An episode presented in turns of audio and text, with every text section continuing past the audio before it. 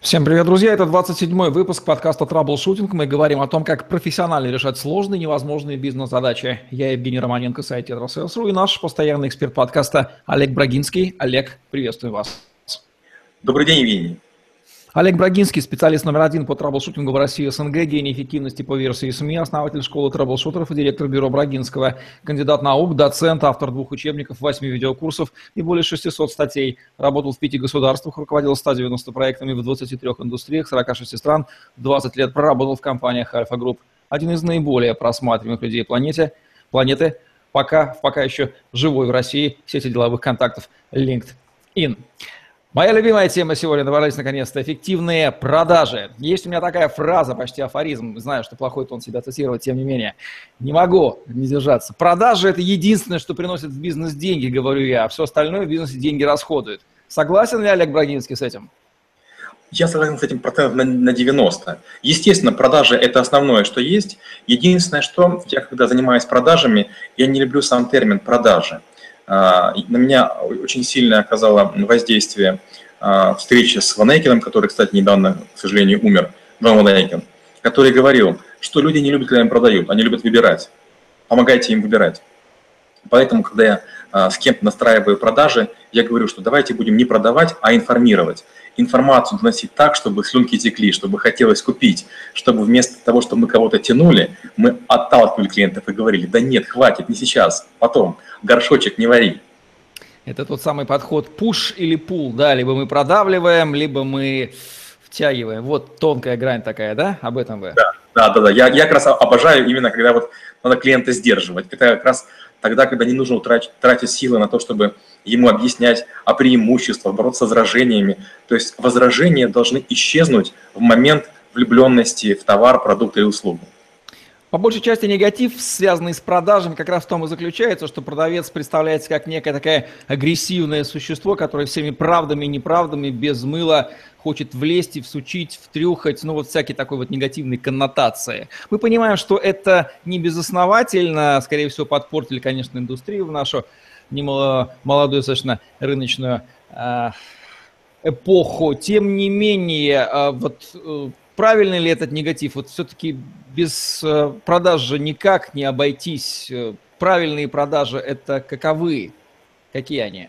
У меня разные бывают случаи. Самые неприятные случаи, когда вы привыкаете к какому-то уровню, но по какой-то причине опускаетесь чуть ниже. У меня был случай, я присутствовал при покупке джипа Kia, не помню, какой именно джип, но мне сказали, ну, у тебя же есть машина, а у меня Audi Q7, ну, попробуй оцени. Я сел, вышел и говорю, подождите, господа, это вообще не машина, ну, в ней вообще ничего нет. И продавец стал говорить, да нет, это прекрасный чудный джип, это превосходные, такие были лесные эпитеты. Я спрашиваю, а какая у вас машина? Он говорит, Лада Калина. Вот мы и поговорили.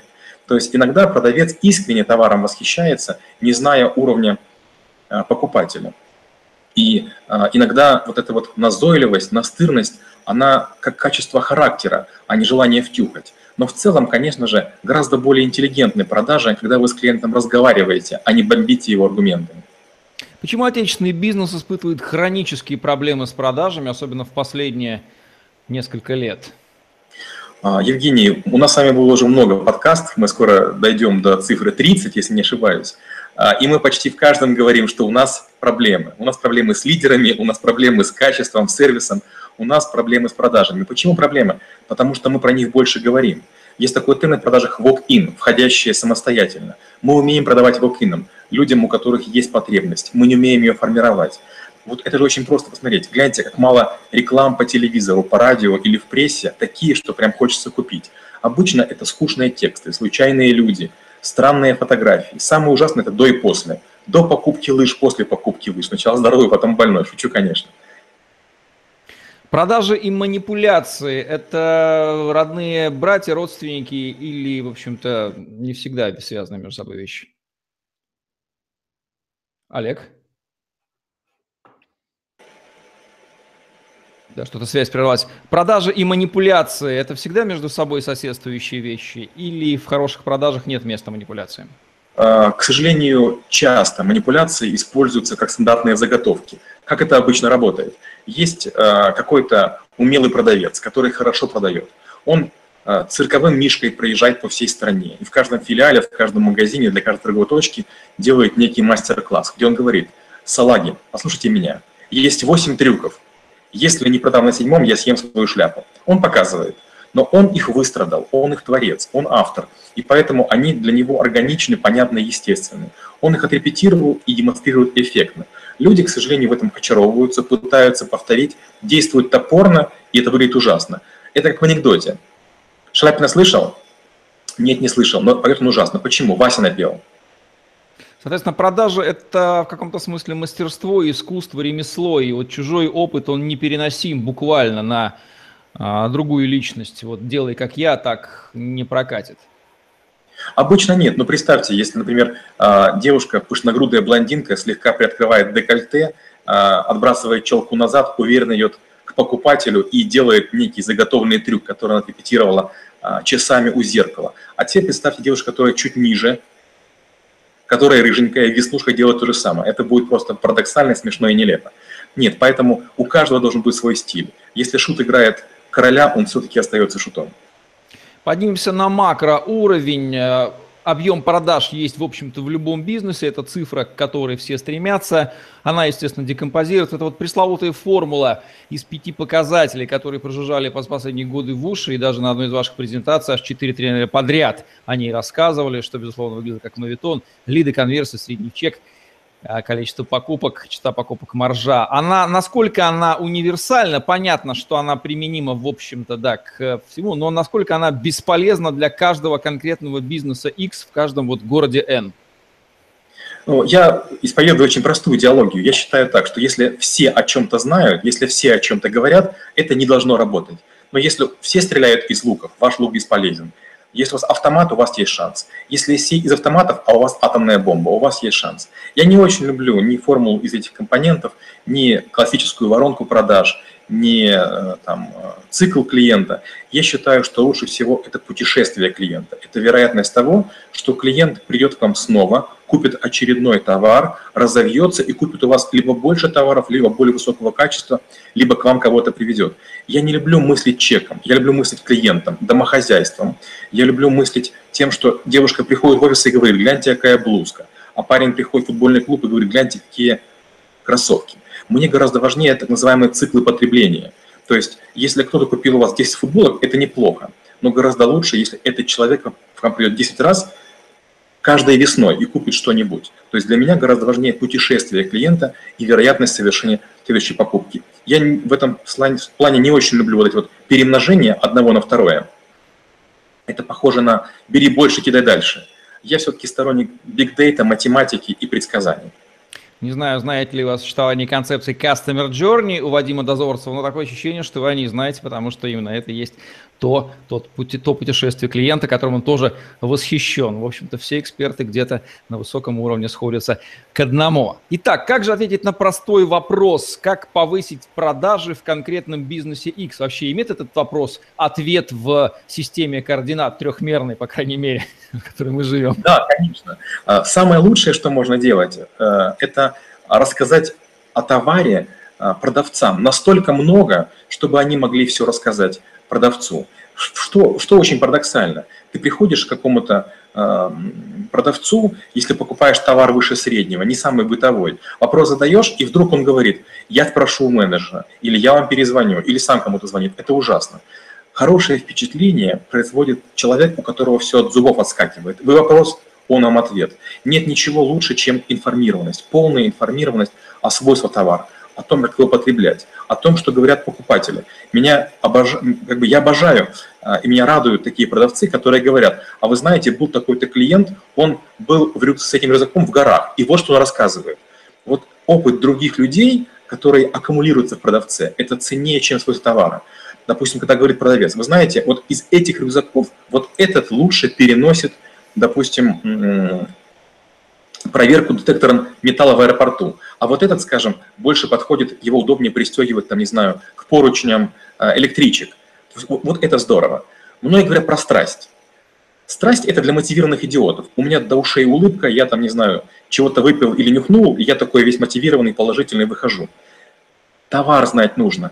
Меня надо очаровывать не продавцом, у которого в глазах доллары, а уши говорят, я самый там э, самый заметный, и ушами как бы прикрывают все. Смотри только меня, а вот как бы будь в фокусе. Гораздо важнее, когда вам говорят, товар э, полезный, вы покупатель достойный, вы встретились, я рад быть рядом. Почему отечественные бизнесы так упорно продолжают искать чашу Грааля или некую волшебную таблетку, которую вот раз проглотил и продажи выросли. Она вообще существует? Может быть, есть какие-то вещи, которые, ну, хотя бы по силе воздействия хотя бы на процентов 50 приближены к магическому действию. Вот кейсы, например, да, которых вы сказали, да, чужие истории пользования, они такие мощные. Например, да. Я скажу так, а, как это обычно выглядит. Обычно люди, которые товар делают, не думают о том, как их продавать. Они говорят, мы сделали товар хороший, он качественный. Они называют массу полезных свойств. Они уверены, что товар будет сам себя продавать. Поймите, товар – это гриб в лесу. Если на нем есть три э, какие-нибудь листика, его уже не видно. Ваша задача – расчистить дорогу, дать товару или этому грибу сияние, возможность э, стоять рядом с другими грибами. А, товар без рекламы – то же самое, что подмигивание девушки в темноте, только вы знаете, что вы делаете. Поэтому первое, нужно не стесняться о своем товаре говорить. Многие говорят, я не продавец, я произвожу, не знаю, там удочки или велосипеды. Моя задача делать хороший товар. Да нет, мы все продавцы. Мы продавцы или своих товаров, или сами себя. Мы сами товар. Если человек, который является продавцом, о себе не может вкусно рассказать или о своем обеде, то не нужно пытаться его учить рассказывать о товаре. Если вас не может ваш продавец убедить в том, что он вчера провел интересный день, вымышленный день, не ставьте его на продажу. Убедительность рассказа о чем-нибудь, от чего поет сердце человека, который вам продает, это лучший тест. Лучше не учить людей, лучше их отбирать. Продажи и маркетинг. Понятно, что одно без второго не существует, одно конфликтует со вторым, без каждого из них – конечная сделка вряд ли будет возможна. Как они между собой соотносятся, где между ними водораздел и в чем причина их конфликта и вообще существует ли конфликт между ними? Я бы сказал так, представьте, вот э, мы только что вышли из душа, мы полотенцем вытерлись, и на голове, знаете, такой взрыв на макаронной фабрике. Если слегка расчесаться, если там какие-то минимальные над собой усилия делать, особенно это делает девушка, вдруг она засверкает совсем э, другой стороной. Маркетинг – это рассвечивание, это придание радуги, это красивая упаковка. Товар без этого скушен, он грустен, он тосклив. А, вот любой продавец на рынке, он знает, для того, чтобы яблоки продавались, их нужно протереть и выставить красивой горочкой. Любой барыга, который продает бэушную машину на рынке, он знает, либо кола, либо подсолнечное масло, и она будет сиять. Это маркетинг. То есть это вот те слова «великолепный капучино», «нежнейший чизкейк», которые вдруг все меняют. Все обычные чизкейки, а этот нежнейший. Логика и эмоции в продажах, как они соотносятся здесь?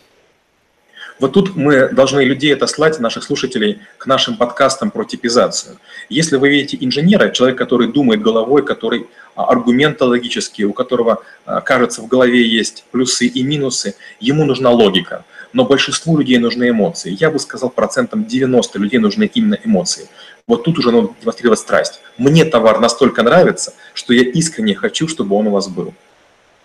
Продажами называется обширнейшая область самых разных социальных взаимодействий, приводящих к сделкам. Как troubleshooter, когда подходит к продажам, типизирует, кластеризирует, классифицирует продажи. Розница опт, B2B, B2C, экспертные, транзакционные, консультативные или какие-то более иные там универсальные классификации есть в арсенале. Когда troubleshooter работает, он в том-то и дело, что он работает с конкретным клиентом, с конкретным набором торговых марок, с конкретной географией, с конкретными людьми. Тут уже не до типизации. Тут нужно точно понять, а, какой продукт, б, каким образом его продают – с, что влияет на положительное решение покупки, и Д, почему клиенты не покупают. Вот мы с вами сейчас вспоминаем компанию Села, которая начиналась из Питера. Например, в торговом центре «Европейский» я опросил лично 100 клиентов, которые зашли в Селу, один человек, два или с детками, и ничего не купили. У меня такая даже статья есть, где я все это рассказываю. Я у каждого спрашивал, кто вышел из покупок, а, почему не купили. И люди называли не больше, чем три наиболее важных вопроса. А потом я говорю, что бы вы изменили? И в результате родилось всего лишь 10 идей. И вот на первом месте э, был не товар, а компетентность и знание продавцов. На втором месте освещение и раскладка, а цены были где-то глубоко. Мы думаем, что вопрос в цене, а дело в первую очередь в людях, в интерьере, в комфорте. То есть типизация – это, конечно, неплохо. Надо добавить немножко заботы. Вот любой человек, который долго проработал, он становится механичен. Я механически режу там, не знаю, какие-то огурцы в салат, или я механически делаю фарш. Пропадает изюминка. Приготовленная бабушкой всегда вкуснее, чем в ресторане. Вот если пытаться к продаже подходить математически, типизировать и мыслить как аналитик, это будет скучно, это будет столовка. Troubleshooter должен готовить как в высочайшем ресторане. Вот такой наглый вопрос. А вообще нужно ли всегда стремиться увеличить продажи? Ведь иногда их увеличение приводит банально к тому, что производственные мощности начинают, начинают не справляться, и начинается еще больше проблем, чем было до их увеличения. Абсолютно верно. Э, сверхбольшой ажиотаж приводит к тому, что вы перестраиваете производство, вы производите больше чего-то, но, к сожалению, из-за короткого дефицита люди начинают думать, а я хочу купить что-то, и вдруг покупают суррогат, не у вас, а у кого-то. И к моменту, когда вы рынок наводнили, оказывается, что все уже купили. Я сказал бы так, что почти всегда ажиотаж и дефицит – это плохо. Пока это компании Apple удается. Ключевое слово «пока». Я думаю, что год-полтора, и мы о компании Apple будем забывать. Вот как. Интригующе звучит, но Олег Брагинский знает, что говорит. Как Big Data помогает в управлении продажами, ну, в частности, в их увеличении? А, самые красивые кейсы с Big Data, они связаны с тем, что они работают против логики. Очень часто мерчендайзеры, очень часто люди, которые занимают, занимаются торговыми залами, они говорят, я работал в такой-то компании, так делали так-то, и это привело к повышению продаж. Они это пытаются делать на новом рабочем месте, и вдруг не работает и они говорят, да, но там было то-то, было все-то. Есть два варианта. Вариант первый, как мы уже говорили в Big Data, это создавать мир. Вариант второй – эксплуатировать. Big Data – это про эксплуатацию. Можно найти, обычно мы находим 400 закономерностей, каждый из которых приводит к повышению продаж. В среднем в чистой марже на 4%. Но, честно говоря, мы никогда не знаем, что именно сработали. Мы делаем максимальное большое количество попыток для того, чтобы продажи поднять. А вот уже что сработало, глубоко вторично. Объясню почему. Если мы чего-то знаем, не факт, что тенденция повторится. То есть волну нужно ловить, пока на нее можно скачать. Серферы не ждут, а, пока наступит март. Они говорят, вот седьмая волна обычно хорошая и девятая хорошая. На нее вскакивают. Более долгие прогнозы приводят, ну вот, а, выборы Трампа Биг Data не предсказали, потому что слишком большой период. Онлайн-продажи и офлайн традиционные продажи, в чем их принципиальная разница, которую нельзя не замечать, и какова тенденция современного мира? Все ли уйдет в онлайн или в офлайне продавцы по-прежнему будут востребованы даже в 22 веке? Ну вот э, было много заблуждений, была иллюзия, что онлайн полностью убьет офлайн. Это не случилось. Я скажу, в чем принципиальная разница. Человек, который покупает, скажем, бананы в э, азбуке вкуса, он из того, что есть, выбирает лучшее. А человек, которому эти же бананы привезли домой, он глубоко уверен, что ему достались худшие. Это первая проблема. Вторая проблема – это и с и крупной бытовой техникой, и какая-то профессиональная аппаратура, мы хотим видеть расположение переключателей, кнопок, как в руке лежит, как сидит на плечах. Мы все-таки приходим в офлайн, который для онлайна становится шоурумами. Мы идем в ближайший магазин, который есть в офлайне, чтобы выбрать товар, а потом в онлайне заказать. Онлайн, по сути, убивает цену на, на рынке. И это большая глупость. Онлайн пытается делать ставку на скидку, на цену. А нужно делать ставку в онлайне на то, чтобы, зайдя в магазин, человек тут же делал покупку и не хотел идти в офлайн. Вот если мы отучим людей ходить в офлайн, тогда онлайн победит. А пока офлайны побеждают именно тем, что вы можете потрогать, пощупать и поговорить с живым человеком. Почти все онлайн-магазины, они сделаны уродливо. Это недоделанные желтые страницы там всего по чуть-чуть, но именно о моем товаре информации всегда нет. Ее не хватает, она мне непонятна. Поговорить не с кем. Заполняешь форму, ответа нет огромное количество контента в последнее время, на котором движется даже целые издания, причем офлайновые, посвящено чужим кейсам. Вот в бизнесе X тогда-то вот в такой-то ситуации сделали то-то, то-то получилось. Насколько этот материал ценен для другого бизнеса Y в другом городе N, или это абсолютно бесполезный контент, потому что те уникальные начальные условия, которые были там, но они совершенно неповторимы. Ну и что толку читать о чужом успехе? С него ничего нельзя все равно взять. Даже, ну, может, только принципы какие-то позаимствовать. Евгений, я полностью подтверждаю ваши слова. Большинство попыток перенести любые хорошие идеи из одного бизнеса в другой проваливаются. Почему? Первое, люди, ослепленные тем, что у кого-то был успех, они выключают мозги. Мозги включаются потом. Почему не сработало? Господа, поздно пить боржоми, когда почки отвалились. Сначала подумайте, что делать, а потом уже начинаете лечиться. И второе, а, можно пробовать аналогии, но нужно тщательно подумать, что является драйвером. Вот точно ли предложение а, жевательной резинки увеличивает чаевые? А во всех ли ресторанах? А на каком-то рынке? Э, иногда это действует на уровне нейромаркетинга, иногда на уровне статистики, иногда на уровне жадности. Но есть регионы, где для людей не важна жевательная резинка. Есть регионы, где ваш подарок не будет востребован, где ваш флайер или скидку выкинуть в мусорное ведро люди могут. Мало того, товары могут быть разного уровня и класса. Какому-то магазину люди приходят на Бентли и могут захватить что-нибудь еще, потому что есть водитель. А в какой-то магазин заходит мамочка, у нее в одной руке кукла или мишка, в другой ребенок, и она ничего не возьмет, вы просто пакет целлофан дайте, и она в пакет вложит больше покупок. А как все вот эти фишки обнаруживаются, открываются, придумываются? Вот сидят такие мудрые трэблшутеры, которые говорят, а давайте вот это попробуем, или вот это. Или они путем такого анализа думают, так, вот мамочка идет, руки заняты, скорее всего пакет надо, да, давайте пакет. Вот эти гипотезы, они рождаются каким образом? А, вот как раз тут такая интересная штука, что если вы работаете в каком-то магазине, то вы общаетесь, скорее всего, или в сети магазинов, с людьми из вашей индустрии. А troubleshooter, он в разных индустриях работает. Например, чему я научился у ювелиров? У них есть такой термин, называется высвечивание. Вы идете мимо разных товаров, и к которому вы подходите, там лампочки загораются чуть ярче, и вы видите как будто бы такой ореол. Потом чуть дальше проходите, и опять как будто бы идет вслед за вами. И получается, вас все время пытаются удержать. Самое яркое, самое красивое, останься. Мало кто так делает. Мы это применяем в ритейле, и это работает. Мы, допустим, знаем, что в первый день снега начинается покупка зимней одежды. Что мы понимаем, что если на витрине имитировать изменение сезона, люди думают, ага, точно, скоро школа. Мамочки все равно, когда покупают школьную форму, она может делать 15 августа или в конце мая, а ты пишешь, до лета осталось 90 дней, хотите ли вы стоять в очередях? И мамочка думает, точно не хочу.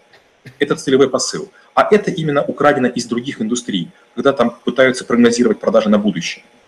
То есть у troubleshooter а больше шансов что-то быстро придумать, потому что он видит самые-самые-самые разные кейсы. Конечно. Представьте, troubleshooter это, э, это не реаниматолог, это человек, который работает в травмпункте. Он быстрее всех узнает, что на, на улице гололед. Качество успешного продавца там, где он нужен как человек, каковы самые вот такие топ-5, топ без которых в продажах ну, нельзя работать совершенно? Первое – это нужно уметь в себя а, вбирать э, человеческий негатив, потому что многие приходят самореализоваться в магазин или высказать, или власть реализовать. Мол, я покупатель, поэтому я старше.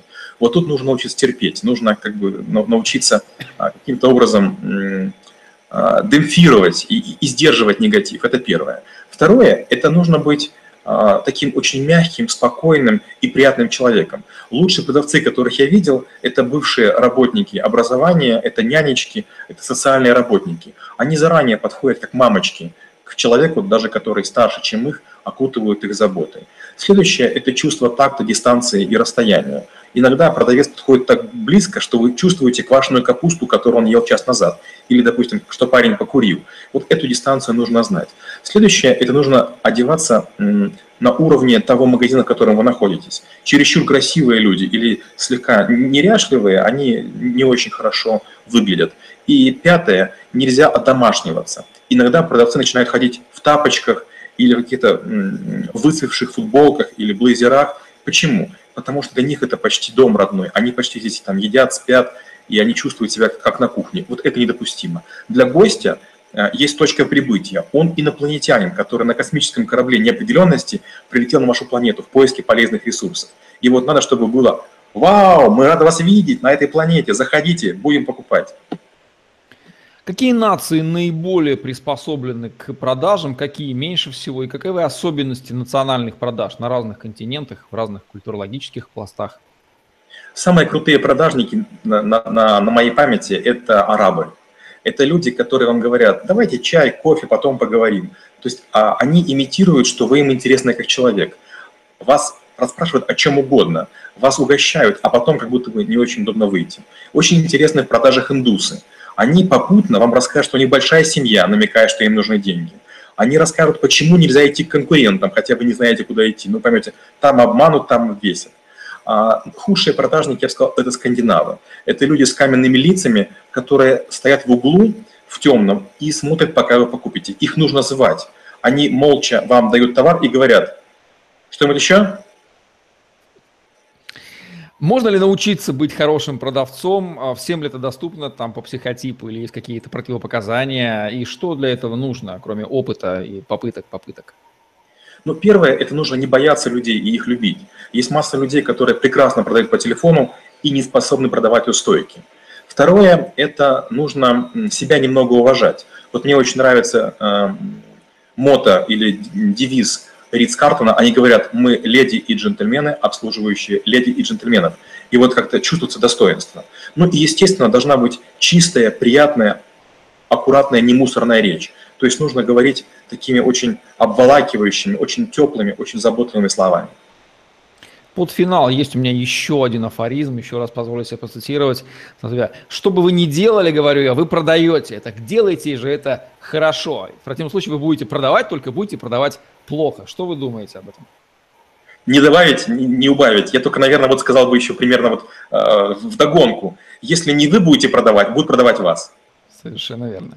Нужно что-то добавить. Под финал тема продаж, конечно, обширная, очень интересная. Тем не менее, какая-нибудь корневая мысль, которая просится. Не, не. Я посмотрел несколько ваших подкастов. Я считаю, что на тему продажи мы бы с вами говорить, могли бы говорить световыми годами, а не обычными годами. Я думаю, что мы просто еще раз как-нибудь вернемся и детально пройдем эту тему еще раз. Отлично. Будем так или иначе тонко затрагивать в каждом из других выпусков. Спасибо, Олег. Завершаем наш сегодняшний выпуск подкаста «Траблшутинг», где мы говорим о том, как профессионально решать сложные, невозможные бизнес-задачи. Олег Брагинский, Евгений Романенко были с вами. Лайк, комментарий, tetrasales.ru, YouTube постер. В помощь вам хэштеги Олег Брагинский, tetrasales. На сегодня все. Всем отличного дня. Оставайтесь с нами. Всем пока-пока. Спасибо и до встречи через неделю.